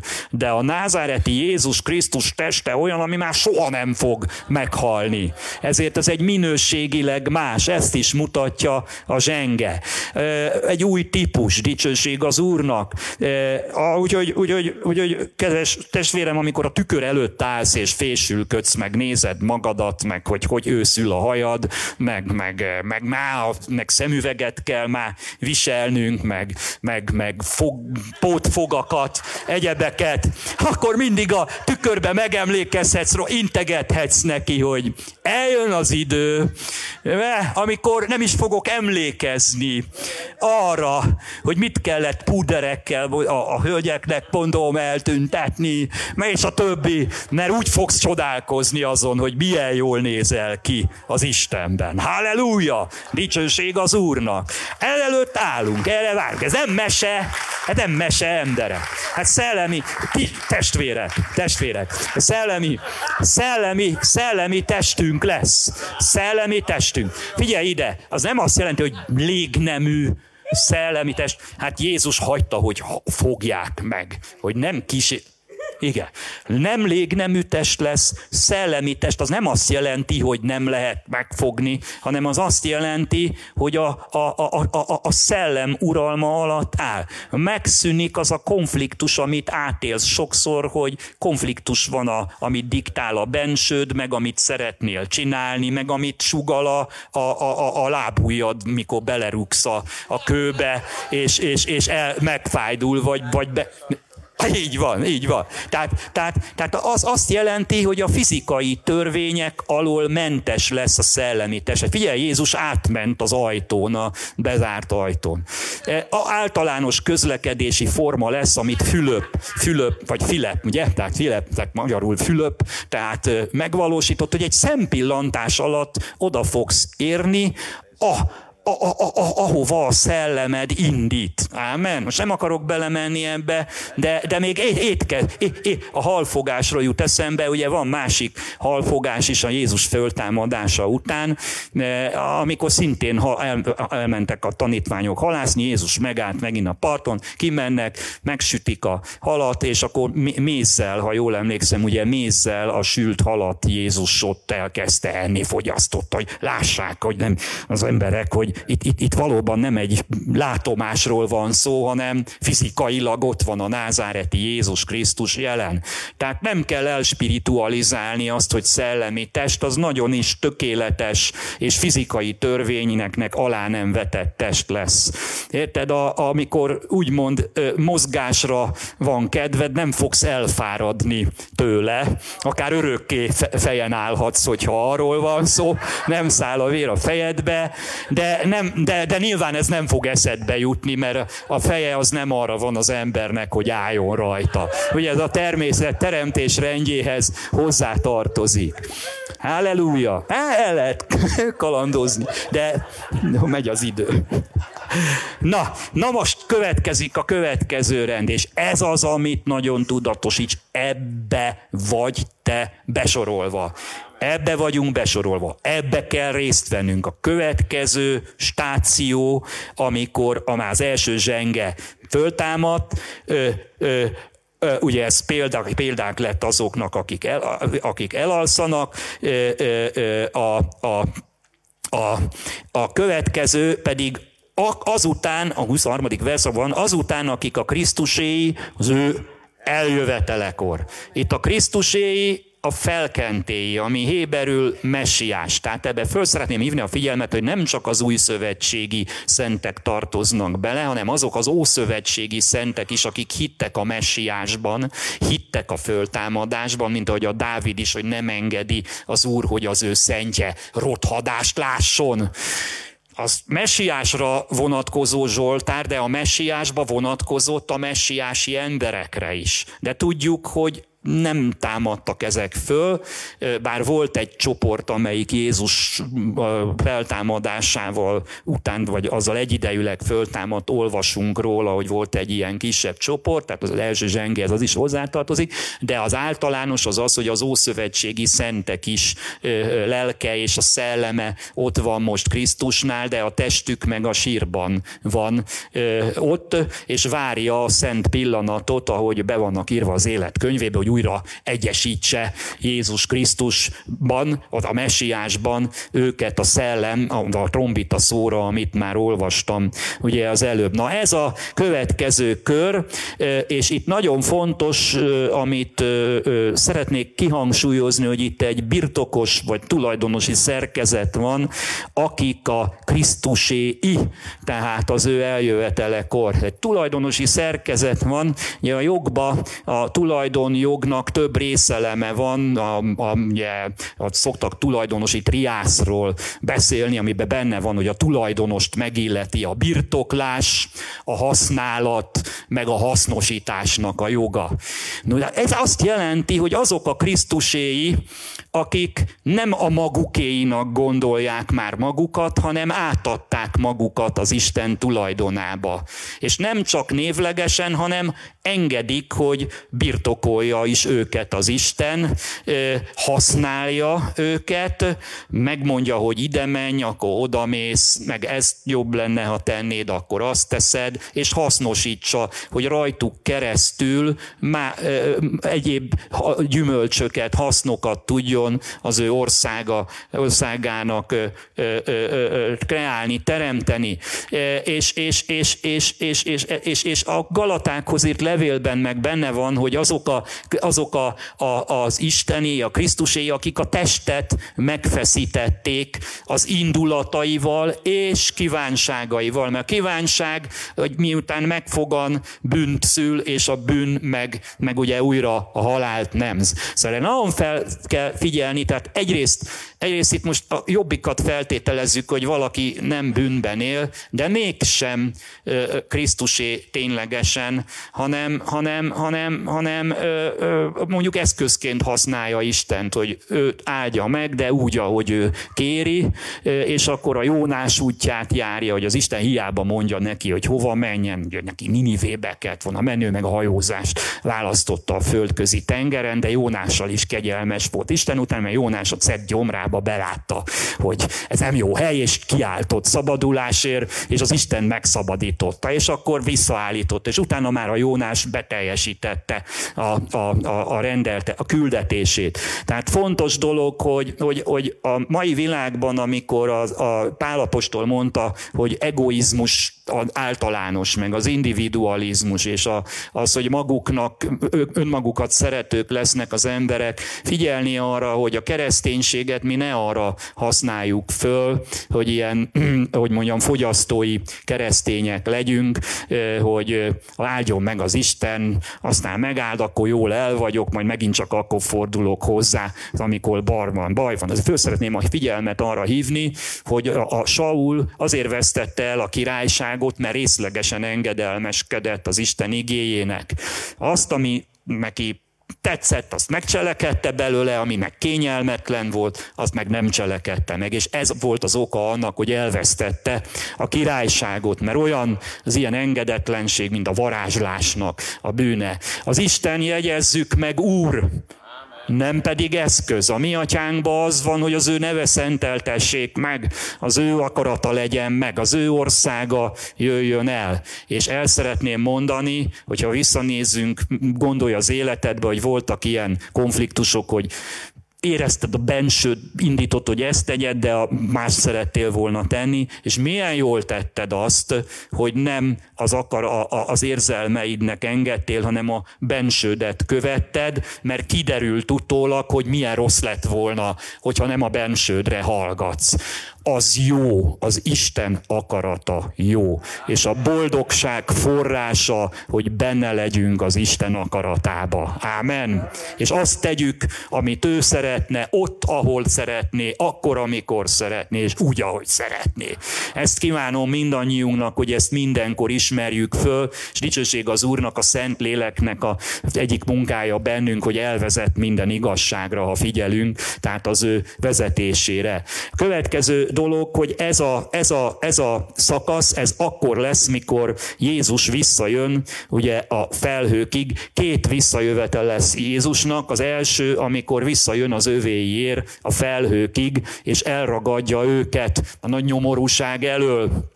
Mint ahogy visszavonja az állampolgárait egy ország, mielőtt a csapás elkezdődik, evakuálja őket. És erről ír Pál apostol, ahogy már idéztem, a 15. résznek az 51. versszakától: íme titkot mondok néktek, mindnyájan ugyan nem alszunk el, de mindnyájan elváltozunk. Nagy hirtelen, tehát ez hirtelen fog ez bekövetkezni. Egy szempillantásban. Az utolsó trombita szóra, mert trombita fog szólni, és a halottak föltámadnak romolhatatlanságban, ugye most erről beszélünk, és akkor lesz egy másik kategória, akik pont itt élnek akkor, és nem tapasztalták meg az elalvást, az elköltözést. Mi elváltozunk, mert szükség, hogy ez a romlandó test romolhatatlanságot öltsön magára. Tehát ez a visszajövetele Jézus Krisztusnak hirtelen fog történni. Egy láthatatlan eljövetele lesz. Váratlan. Jelenések könyve úgy ír róla, hogy mint egy tolvaj. Tehát úgy történik ez meg. Így jön el. És Jézus maga mondja, idézem: vigyázzatok, mert nem tudjátok, mely órában jön el uratok. Legyetek készen, mert amely órában nem gondoljátok, jön el az embernek fia. Máté 24-ben van ez megírva. És ha elolvasod a teljes történetet, arról szól, mert ha tudná a házura, tehát a még szabad lábon lévő ördög, aki már meg van fosztva jogilag a hatalmától, de még szabad lábon van, még Jézus vissza nem jön fizikailag, és el nem takarítja teljesen, akkor ha ő tudná, hogy ez mikor történik meg, akkor mindent megtenne, hogy ezt akadályozza, és minél többeket megakadályozzon abban, hogy elragadja. Tehát Jézus nem tolvaj, hanem olyan váratlanul fog jönni. És így lesz a feltámadás, mely órában nem gondoljátok, jön el az embernek a fia. És azért ekkor fog az egyház is elragadtatni, mert ugye itt a Krisztuséiról van szó. És erre nincs időpont becslés a Bibliában. Akkor fog megtörténni, amikor semmelyikünk nem gondolja. De ezért kell készenlétben állni. Azt tudjuk, hogy a nagy nyomorúság után, amikor már úgy tűnik, mindennek vége, az emberiség teljesen elpusztul, akkor majd eljön a messiás, rálép az olajfák hegyére, mert a fizikai eljövetele a második lesz, amikor az egész világ meg fogja látni, amikor rajta üt az ördögnek a birodalmán, hatalmán, és rendet vág a földön, a gazt eltünteti, és igazságot fog szolgáltatni. Ez körülbelül az események a menetét össze lehet állítani, de nyilván azt nem, hogy ez pontosan melyik évben fog sor kerülni, de azt, amikor a felhőkig jön el, azt nem tudjuk összeállítani. Csak egy előfeltétel van, hogy az Isten országának az az evangéliuma, amit Jézus képviselt, az egész világon hirdettessék. Ezért is nagyon fontos készenlétbe állni, nem úgy lenni, mint a bolond szűzek, tehát okos szűznek kell lenni. Ezért ez a kívánságom, hogy erre az Isten mindannyiunkat készítsen elő. Lesz egy következő szakasza is a feltámadásnak, az pedig az már a fizikai eljövetele után lesz, amikor az ördög az antikrisztusnak a rendszerét lerombolja, és bevezeti az ő uralmát a földön, az 1000 éves királyságot. Ezt most idő hiányában nem térek ki erre, nem olvasom föl, mert ne erre a következő vigaszágra várjunk, hanem arra, amikor visszajön a felhőkig. Csak szeretném megjegyezni, hogy a Jelenések 20. részben lehet olvasni, de hát azért ezt megnézzük, azért ezt mégiscsak nézzük meg a Jelenések 20. részt, mert azért ez vigaszág, és nyilvánvalóan, ha majd, de nem kívánom egyikünk által látogatott gyülekezetbe se, hogy olyanra kerüljön sor, hogy jön a testvér az Isten tisztelet szokott időpontjába, és üresen találja a csarnokot. És érdeklődik, telefonál, hogy megváltozott, de nem tud kit fölhívni, mert nem veszi föl senki a telefont, mert elragadtatott a gyülekezet. De ő meg nem figyelte az ilyen dolgokra, hogy mit prédikál a pásztor, vagy éppen bűnben találta ez az Krisztusnak a felhőkig való visszajövetele. Nekik lesz vigaszág, hát ők olyan meggyőződést fognak nyerni arról, hogy nem mese volt, amiről beszéltek a prédikátorok, meg jobb lett volna tényleg készenlétben állni, hogy lesz a számára is vigaszág, erről ír a Jelenések könyvének a 20. része, ez pedig ugye azt követ, akkor történik, miután visszajött a názáreti Jézus Krisztus immár bíróként, meg hadvezérként, és eltörli az antikrisztusi birodalmat. Itt van arról szó a 20. részben, hogy első versben látték egy angyalt leszállni a mennyből, akinél vala a mélységnek kulcsa, és egy nagy lánc a kezében megfogá a sárkányt, azt, aki a régi kígyó, aki az ördög és sátán, és megkötözte azt 1000 esztendőre, vetette őt a mélységbe, és bezárá azt, és bepecsételi ő felette, hogy többé el ne hitesse a népeket. És ugye az antikrisztust is eltünteti a színről, és akkor utána jön a 4. verszak, és láték királyi székeket, és leülének azokra, és adatot nékik ítélettétel, és látám azoknak lelkeit, akiknek fejüket vett a Jézus bizonyságtételéért és az Isten beszédéért, és akik nem imádták a fenevadat, sem annak képét, nem tették annak bélyegét homlokukra és kezeikre, és éltek és uralkodtak a Krisztussal 1000 esztendeig.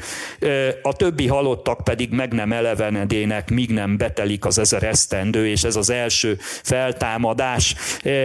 Ezt követően vezeti be Jézus Krisztus uralma alatt az 1000 éves királyságot az Isten, tehát itt a Jézus fizikai visszajövetele után az 1000 éves királyság kezdetén történik egy olyan feltámadás, amelyben azok az igazak részesülnek, akik itt ragadtak az antikrisztusi birodalomban, a nagy nyomorúságban, de nem vették föl a fenevad bélyegét magukra, és ezért mártír halált haltak.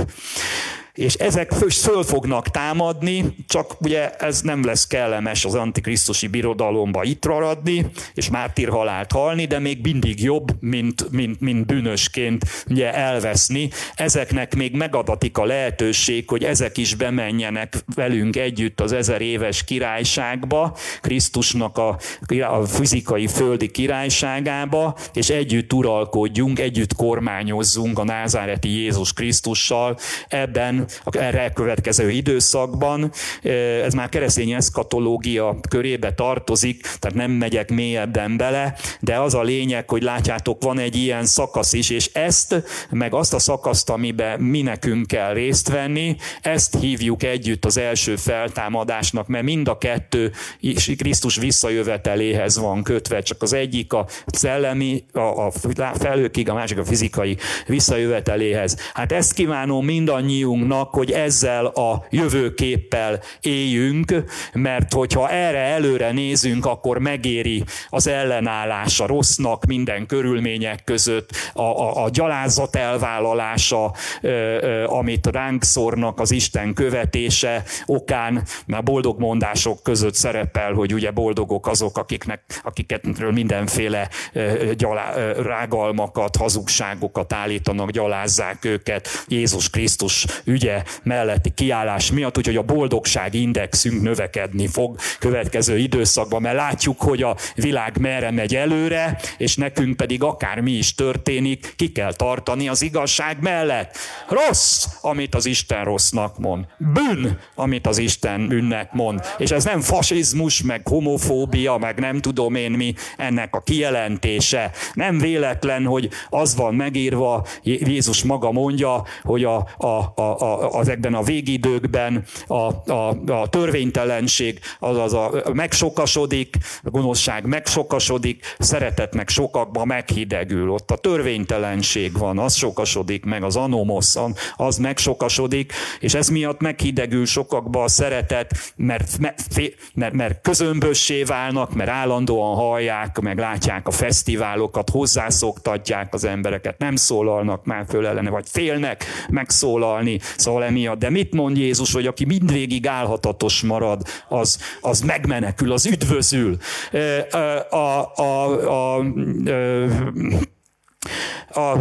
A szmirnai gyülekezetnek ugye azt mondja, hogy légy hű mind halálig, és neked adom az életnek a koronáját. Az utolsó bűnkategória, ami a Jelenések könyvében van benne, ott a 21. részben van benne a 7.-8. verszak, aki győz örökségül nyer mindent, és annak Istene leszek, és az fiam lesz nekem. Figyelj, mivel kezdődik a következő, jön a utolsó bűnlajstrom a Bibliába. Megdöbbentő, hogy mivel kezdődik, mi áll az első helyen. A gyáváknak pedig, és hitetleneknek, és utálatosoknak, és gyilkosoknak, és paráznáknak, bűbájosoknak, bálványimádóknak, minden hazugoknak, azoknak része a tűzzel és kénkővel égő tóba lesz, ami a második halál. Mivel kezdődik? A gyáváknak a fölsorolásával. Tehát mi azért vagyunk itt egyházként, hogy a föld sóiként föltartóztassuk a rosszat, és tegyük fogyaszthatóvá a környezetünket, ami többek között azzal is történik, hogy irányt mutatunk nekik, hogy a rossztól tartózkodjanak, a jót kövessék, mert jaj annak, aki a gonoszt jónak mondja, és a jót gonosznak. Tehát ez egy szélesedő konfliktus lesz, mert látjátok, hogy a világ hova tendál. Azért nem szeretném ilyennel zárni az üzenetet, szeretném fölhívni a figyelmet még, hogy a húsvét tehát megnyitotta az utat ahhoz, hogy amit elnyertünk szellemben és lélekben örök életet fizikai testben is megvalósuljon bennünk. Ez lesz a mi reménységünk beteljesülése. De többről is van ennél szó, a húsvétkor dördült el a startpisztoly a nagy rendszerváltás megkezdéséhez.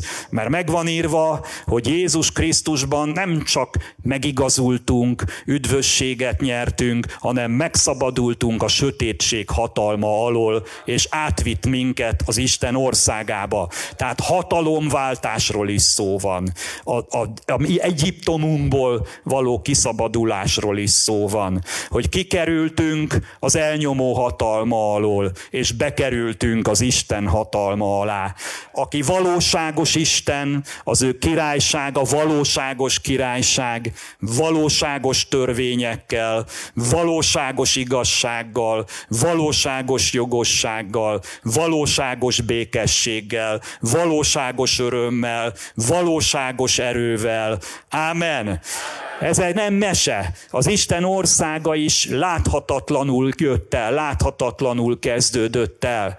De tudjátok, az a megdöbbentő, hogy Heródes előbb ismerte föl, hogy király született meg a názáreti Jézus Krisztusban, mint maguk a hívők. Előbb ismerte föl, megrettent Heródes, mindent megtett, hogy meggyilkoltassa, mert tudta, hogy vége az ő hatalmának. Eljött a királyoknak a királya, bár csecsemő formájába, kisbölcsőbe, de megszületett, és a napkeleti bölcsek tudták, hogy nem akárki született meg. Csecsemőként jött el. De, és ez megtévesztette izraelita barátainkat is, melyek egyből egy győztes messiást vártak, csak nem volt előttük világos, hogy először az engesztelő és helyettesítő áldozatot kell megvalósítani, mert jaj, különben az embereknek, hogyha megigazulás nélkül kerülnek az Istennek a jelenlétébe, először szenvedni kellett, de most már nem szenvedőként fog eljönni, hanem a királyok királyaként, a bírák bírájaként. Hatalomváltás történt, átkerülés Jézus Krisztus fősége alá, uralma alá, ahonnan menekülniük kell a démonoknak, pusztulniuk kell a betegségeknek, az ördög munkáinak le kell romolni. Mi bekerültünk ebbe az országba, az Isten országába, és ez az ország növekedésre van ítélve. Mustármagként kezdődött, a szívünkbe kezdődött, de ha kitartunk mellette, a legnagyobb pává fog növekedni.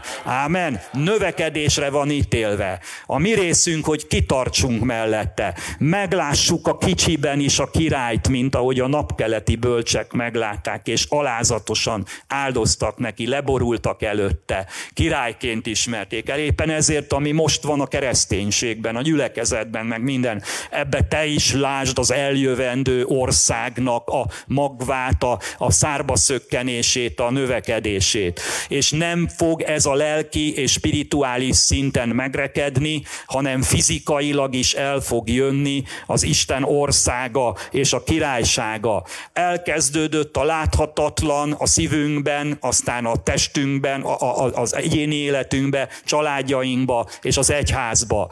De ki fog teljesedni az egyházon kívüli szférára is. A rendelt időben trombita szó is fog szólni, föltámadás lesz, és visszajön a názáreti Jézus Krisztus, immár nem szenvedő messiásként, hanem nagy királyként, rendet vágni a földön. Jelenések 19:11. És látám, hogy az ég megnyílt, és íme vala egy fehér ló, és aki azon ül vala, hivatik vala hűnek és igaznak. Ő kitart a szövetség mellett, kitart amellett, hogy végrehajtsa az Isten programját, amit kihirdetett, mikor bement a názáreti zsinagógába, hogy az Úr szelleme van rajtam, mert fölkent engem, hogy a szegényeknek az evangéliumot hirdessem, a megtört szívűeket meggyógyítsam, megnyissam a vakok szemeit, szabadulást hirdessek a foglyoknak, megszabadítsam a lesújtottakat. Ez be fog fizikailag is teljesedni, nem csak az egyházban, hanem az egész világban. Meg fogja szabadítani a gonosztól.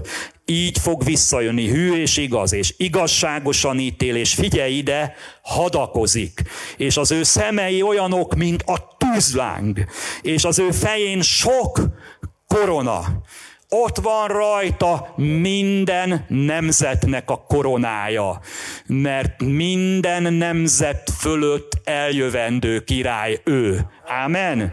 Sok korona, és az ő neve föl van írva, amit senki nem tud, csak ő maga, és vérrel hintett ruhába vala öltöztetve, és a neve Isten igéjének neveztetik, és mennyei seregek követik vala őt fehér lovakon, fehér és tiszta gyolcsba öltözve, és az ő szájából éles kardjő valaki, hogy azzal verje a pogányokat, és ő fogja azokat legeltetni, vasvesszővel írtja ki a gonoszt közülük, hogy felszabaduljanak, és ő nyomja a mindenható Isten haragja a hevének borsajtóját, és az ő ruháján és tomporán odavala írva az ő neve, királyok királya és uraknak ura. Jézus Krisztusról van szó, aki volt, aki van, és aki eljövendő, és nagy hatalommal jön vissza, rendet vágni a földön. A 6. pecsét fölnyitását is, ha olvasod, az még megelőzi az eljövetelét, de már hirdeti az eljövetelét. Mit olvasol,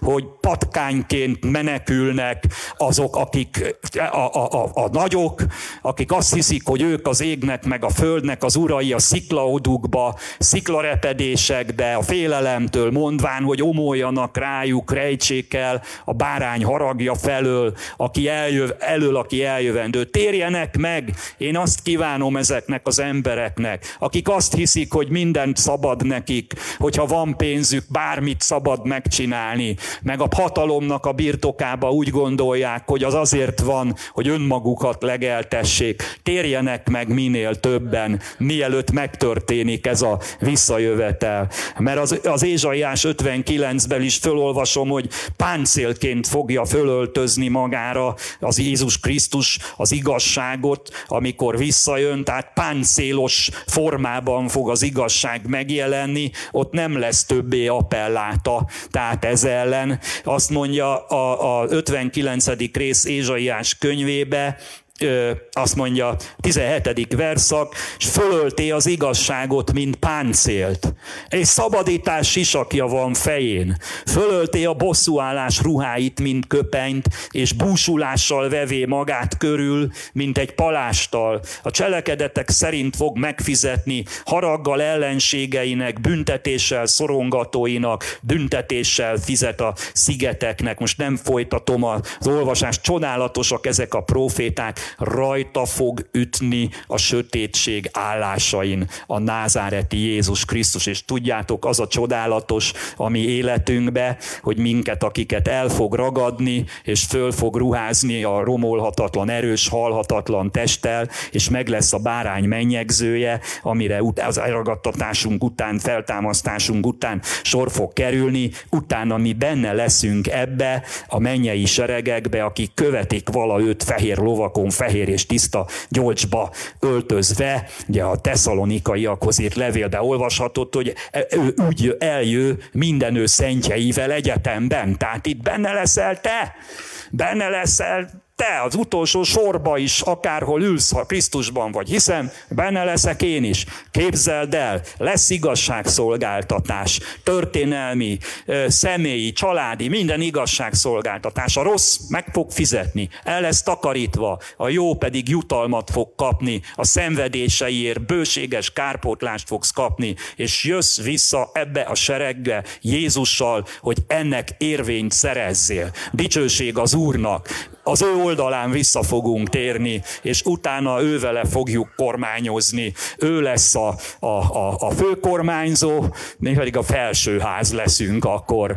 Mert erre vagyunk elhívva, ugye, hogy az egyház, hogy Jézus Krisztus oldalán ugye, részt vegyünk ebbe az új világban is. Hát erről nagyon sokat lehetne beszélni, én csak azért beszéltem erről, hogy eljön az a kor, ami a Zsoltárokban is benne van, 99-es Zsoltárban, hogy uralkodik az Úr, ott van már a trónján, és igazságosság és jogosság az ő királyi széke. Képzeld el, hogy a jog az valóban a szabadságot fogja szolgálni, és az embereknek a segítését, és az igazságosság lesz az általános. És eljön az a kor, mikor a fegyverekből kapákat kovácsolnak, mezőgazdasági eszközöket, és nem emel a nép népre kardot, mert békességbe fognak az emberek élni egymással a messiásnak az uralma alatt. És az állatok is, az állatvilágból is el fog tűnni a ragadozás, ami a bűn miatt van bennük. És képzeljétek, és látjátok, hogy együtt legel a borjú, meg az oroszlán, és a többi. Képzeljétek el a medvét is, hogy valóban az a mondás meg fog szűnni, hogy a medve nem játék, mert a gyerekek élvezni fogják a macikat. Úgy, ahogy a mesékben is benne van. Ezért azok a kis macik, amiket az üzletben meg lehet kapni, amivel lefekszik a kis unokád, vagy a kislányod, vagy a fiad aludni, viszi magával, hogy lefeküdjön vele aludni. Azok profétikus játékok, kedves testvérek, mert el fog jönni az a kor, amikor ez nem játék lesz, hanem valóság lesz. Ennek nyitott utat a húsvét, testvérek, és ebbe vezet be bennünket a fizikai feltámadással, annak az ígéretével, és ennek a majd az Isten által rendelt időpontban való megvalósításával Isten. Halleluja! Jézus Krisztus nevében legyetek áldottak, az Úr áldjon meg és őrizzen meg titeket, világítsa meg az arcát rajtatok és könyörüljön rajtatok, fordítsa az Úr az arcát ti reátok, adjon békességet nektek, őrizzen meg benneteket. tegye erőssé a kapuitok zárait, adjon békességet a határaitaknak, és se betörés, se kiáltozás, se kirohanás ne legyen a ti utcáitokon. És menjen előttetek, és tegye egyenessé az egyenetlent, törje be az érchajtókat, verje le a vajzárakat, és a rejtek helyeknek a gazdagságát hozza elétek, és futamítsa meg az ellenségeiteket, akik egy úton jönnek ellenetek, 7 úton fussanak előletek. Halleluja! És 1000-szeresítse, sokasítsa a juhokat a ti legelőiteken. Terjesszen ki titeket északra, délre, keletre és nyugatra. És hosszú élettel elégítsen meg titeket, hogy még a vénkorban is, hogyha nem jön addig vissza a Mesiás, azt megéljük, és gyümölcsözzünk, virágozzunk, zöldeljünk benne, mert a többe benne van a kevesebb. A feltámadás ígérete az magába foglalja azt is, hogy azt a rövid szakaszt, azt, amit itt töltünk a földön, azt egészségbe töltsük le. Ámen. 120 évbe határozta ezt meg Isten. Ezt el lehet fogadni büntetésként, mert ez büntetésként mondta, abból adjon Isten minél többet nekünk. De természetesen nem az örök élet helyett. Ámen.